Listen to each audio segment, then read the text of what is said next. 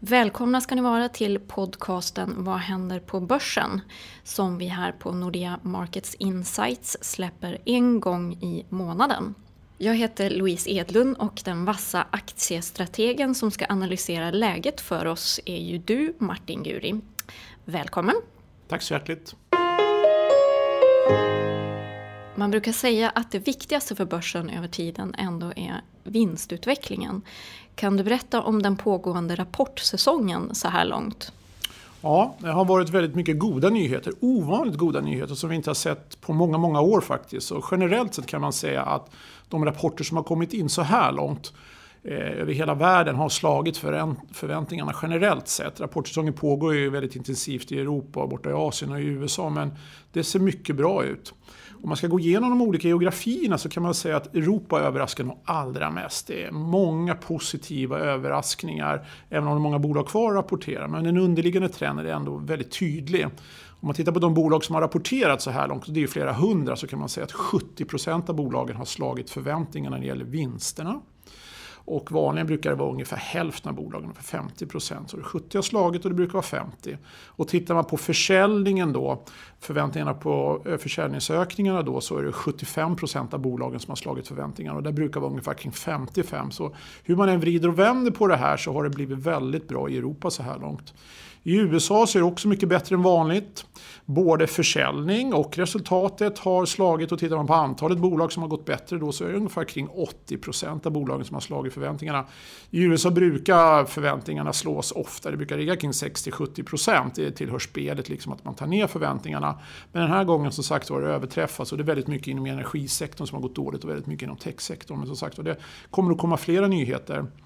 Vad man också kan konstatera med eh, USA då att det är väldigt små nedrevideringar då det gäller andra kvartalet. Man brukar vara faktiskt ganska mycket efter en rapportsäsong att man tar ner förväntningarna på nästa kvartal. Men det har man inte gjort nu utan prognosbilden är ovanligt stabil för resten av året. Och ska man då avsluta med Sverige så tål det faktiskt att tänka efter rätt rejält. Och det är främst verkstadsbolagen som har överraskat mycket positivt. Och, eh, Tittar jag då in i mina papper då så kan jag konstatera då att för de stora verkstadsbolagen som väger tungt på börsen då så orderläget då när man ska rapportera kom in ungefär 7% bättre än vad man hade räknat med och försäljningen var ett par procent bättre än vad man hade räknat med. Och det här är mycket stora tal med tanke på att man brukar vara väldigt välinformerad. Tittar man på vinsterna så var de upp ungefär 11% högre än vad man hade räknat med. Och det är jättemycket. Och till och med marginalen var upp ungefär en halv procent mer. Och allt det här sammantaget, både mera, vinst, eh, mera försäljning och bättre marginaler leder då till högre vinster. Och det här har ju då lett till att man har skruvat upp eh, prognoserna helt enkelt, både för det här kalenderåret och nästa kalenderår.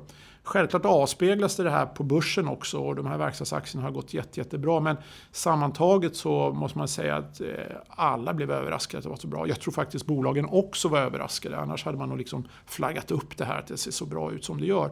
Så i Sverige har det varit mycket positivt och som sagt var på sista raden har det faktiskt inneburit också då att prognoserna för, i Sverige Eh, har skruvats upp förra kalenderåret då, som jag nämnde. Men lite av samma tendens ser jag också i Finland, i Danmark, i hela Euroland får man lov att säga och även i Japan. Så att det här är ett synkroniserat fenomen just nu att det är bra medvind och bolagen faktiskt överraskar positivt och det var länge sedan vi såg att det var sån här bra konjunktur och det spiller över på vinsterna och självklart blir ett bra börshumör av det.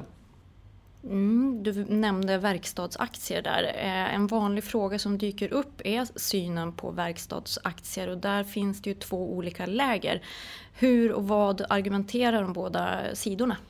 Ja, de som är mer återhållsamma till verkstadsaktier de har en väldigt bra poäng. Det är nämligen att verkstadsaktier generellt sett har blivit väldigt dyra.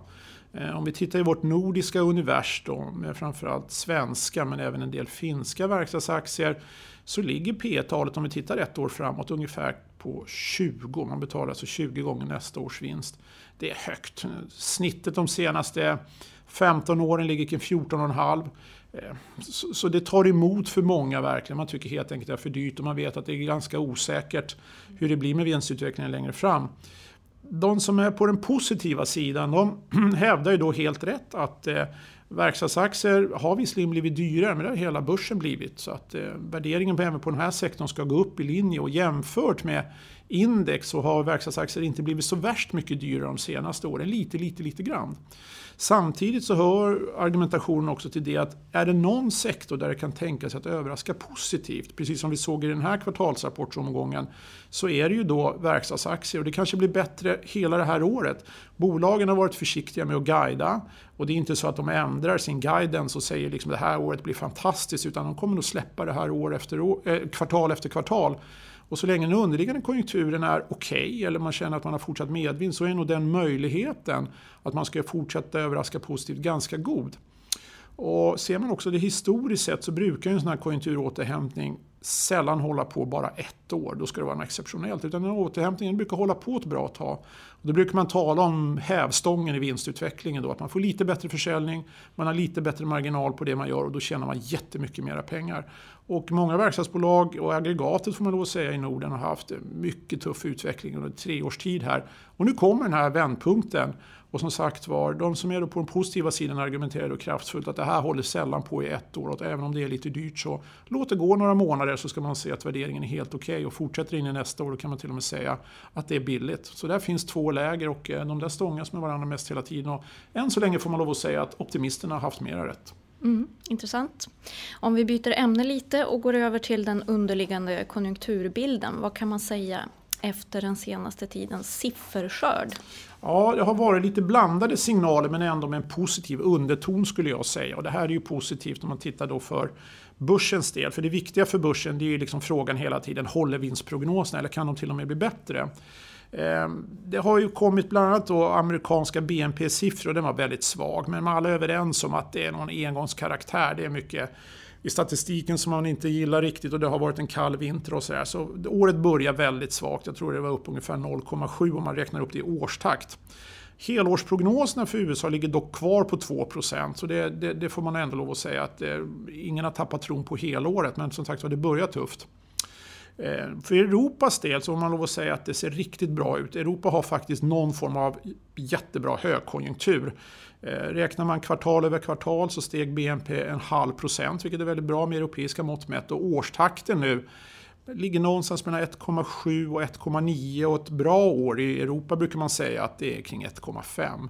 Så det är väldigt små tal men det betyder väldigt mycket att man har medvind och på marginalen då så ser det ut att fortsätta bli bra. Och det som driver det här i Europa då framförallt, det är ju två stora saker skulle jag vilja säga. Det ena som är direkt avgörande det är att fler har jobb. Arbetsmarknaden blir långsamt men säkert lite, lite bättre och ju fler som har jobb, ju fler som konsumerar, ju mer liksom så snurrar hjulen i positiv riktning och skatteintäkterna ökar och staten kan investera.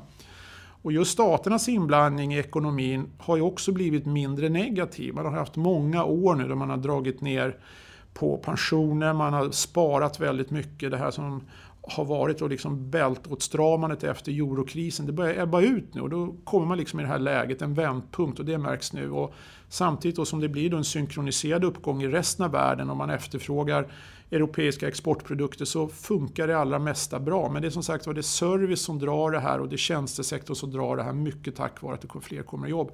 Så just idag så är det ju oväntat bra. Jag trodde inte vi skulle vara här för ett halvår sedan och att undertonen är så optimistisk. Men det är på bred front. Så att det känns riktigt bra när man tittar på de här eh, hårddata då, som tittar bakåt. Försöker vi titta framåt lite grann och titta på såna inköpschefers index så kan vi också konstatera att det ser rätt okej okay ut. Man kan ju både titta på tjänstesidan och på tillverkningssidan. Och jag tittar mest på tillverkningssidan. Och de här inköpschefernas index har ju faktiskt eh, varit väldigt starka en längre tid och nu kommer ju liksom det här hårddata då bekräfta det. Och det är bra signaler generellt sett. Dock, det lilla docket förbehållet, det är att de börjar rulla över. Nivåerna har kommit ner lite grann. Förra månaden så var PMI i Sverige uppe på 65, nu är det på 62. USA är den här gången 55 och förra gången var det 57 och sådär. Så det är lite, lite svagare men så länge det är väl över 50 så är i alla fall riktningen intakt. Och det är ju så. Tittar man på hela Europa så är man uppe på 57. Och Storbritannien som trots Brexitomröstning och allting då skulle stå inför stora utmaningar ligger också på 57. Så det där pekar väl i sammanhanget på då liksom att de prognoser som ligger i marknaden om tillväxten bör hålla, åtminstone i år. Så ska man då ta den här konjunkturbilden och försöka sammanfatta den för aktiemarknadens del och all sifferskörd så pekar den entydigt faktiskt i en positiv riktning. den ser bra ut. Sen måste man ju alltid vara medveten om att saker och ting händer och man ska inte sträcka ut tangenten för långt. Men för det här kalenderåret och en bra bit in i nästa så ser det riktigt bra ut faktiskt. Mm. På en lite högre nivå, vad kan man säga om inflationsutsikterna och centralbankernas agerande samt hur de påverkar börsen? Ja, jag har ju varit lite orolig kring inflationsutsikterna eh, i vintras och också då efter det amerikanska presidentvalet då, aktie, då räntemarknaden började diskontera att det kanske skulle bli lite mer inflation. Men nu har det där sjunkit ihop, eh, förväntningarna förväntningar om högre inflation. Så ska man säga någonting i sammanfattning så är inflationsförväntningarna fortsatt mycket låga. Och på kort sikt så kommer till och med de effekterna av högre oljepris och annat att fortsätta att ebba ut. Och underliggande i stora delar av världen då så pekar ju mesta på att inflationen inte kommer gå över 2% som de flesta har som en form av mål. Tittar man på de olika geografierna så är det ju lite olika beroende på var man är någonstans. Och i USA då så signalerar den amerikanska centralbanken att de kommer att höja i år, precis som de har sagt, kanske två, tre gånger till. Det positiva med det, det är att det är helt inprisat i marknaden. Att finns det ingen anledning att bli mer nervös eller det händer något konstigt geopolitiskt eller allmänpolitiskt i USA så är det väl ungefär det man kommer göra och det får nog sägas vara bra för man bygger in en kudde då för nästa lågkonjunktur. I Europa så fortsätter ECB med ett mycket försiktigt tonläge, man är mycket mjuk. Och det finns ju inga förväntningar om att åtstramningarna som ligger i marknadens förväntningar skulle komma tidigare än tidigare. Eh, så det är ju också väldigt bra. Och Riksbanken då, ja de överraskar ju faktiskt med att bli ännu mjukare i sin eh, ton då, eh, efter det senaste mötet. De förlänger obligationsköp, det här QE-programmet i sin officiella prognos och då flyttar man ju fram eventuell tidpunkt då för, eh, för höjningar. De har helt enkelt vänt på klacken får man säga då signalerar fortsatt låga räntor. Och Sverige har ju precis som Europa egentligen i kärnan då alldeles för låg inflation jämfört med de målen man har satt upp. Och för Sveriges del, det enda sättet att försöka syntetiskt komma åt det här det är genom att försöka försvaga kronan och det är därför man fortsätter med obligationsköpen. Så att eh, jag ser inte något hot för börsens del vad det gäller högre inflationsutsikter som skulle leda till tuffare centralbanker.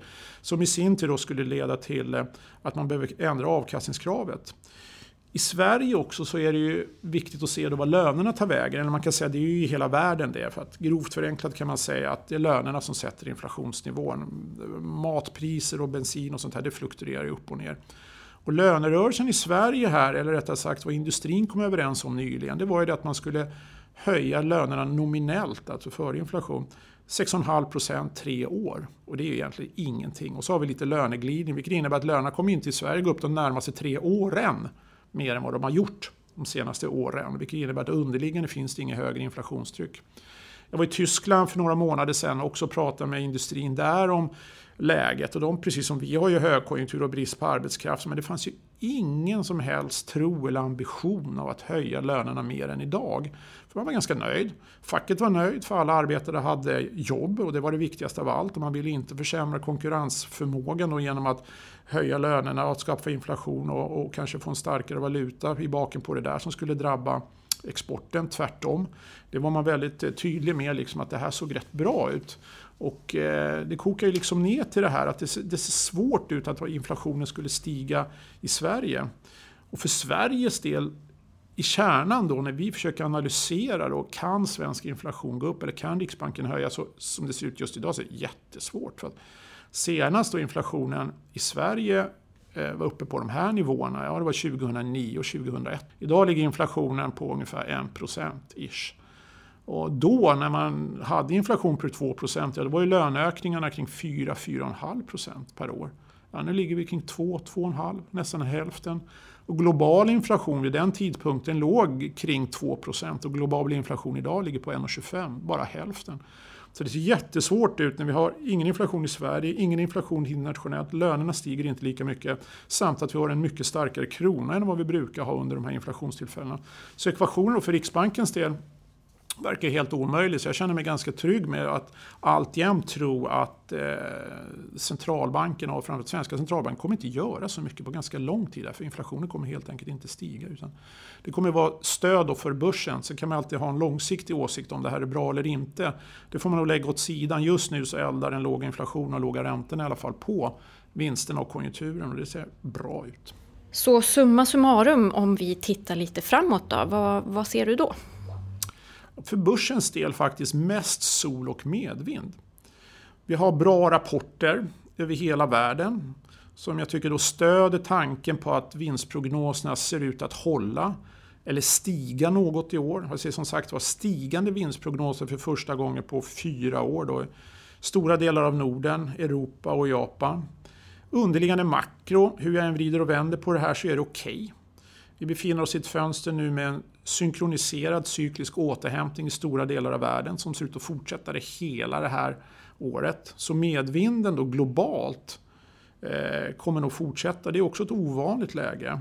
Och jag ser som sagt var heller inte något inflationstryck och inte mycket högre räntor då som skulle påverka avkastningskravet eller värderingen.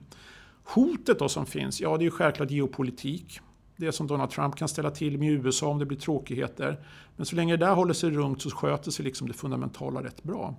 Och på sista raden skulle jag ändå vilja säga det att ibland skiner solen och det gör ju faktiskt just det nu på börsen. Och det gäller väl att njuta av läget så länge det varar. För en sak är säkert, det är inte så här för evigt men nu ser det riktigt bra ut. Ja, och med de värmande orden får vi väl ändå säga så tackar jag dig Martin eh, för den här analysen. Tack. Om du vill veta mer om vad som händer på de finansiella marknaderna hittar du fler analyser på emarkets.nordea.com och eh, våra podcasts på nordeamarkets.com som du också kan prenumerera på så får du dem precis när de har publicerats. Tack för att du lyssnade!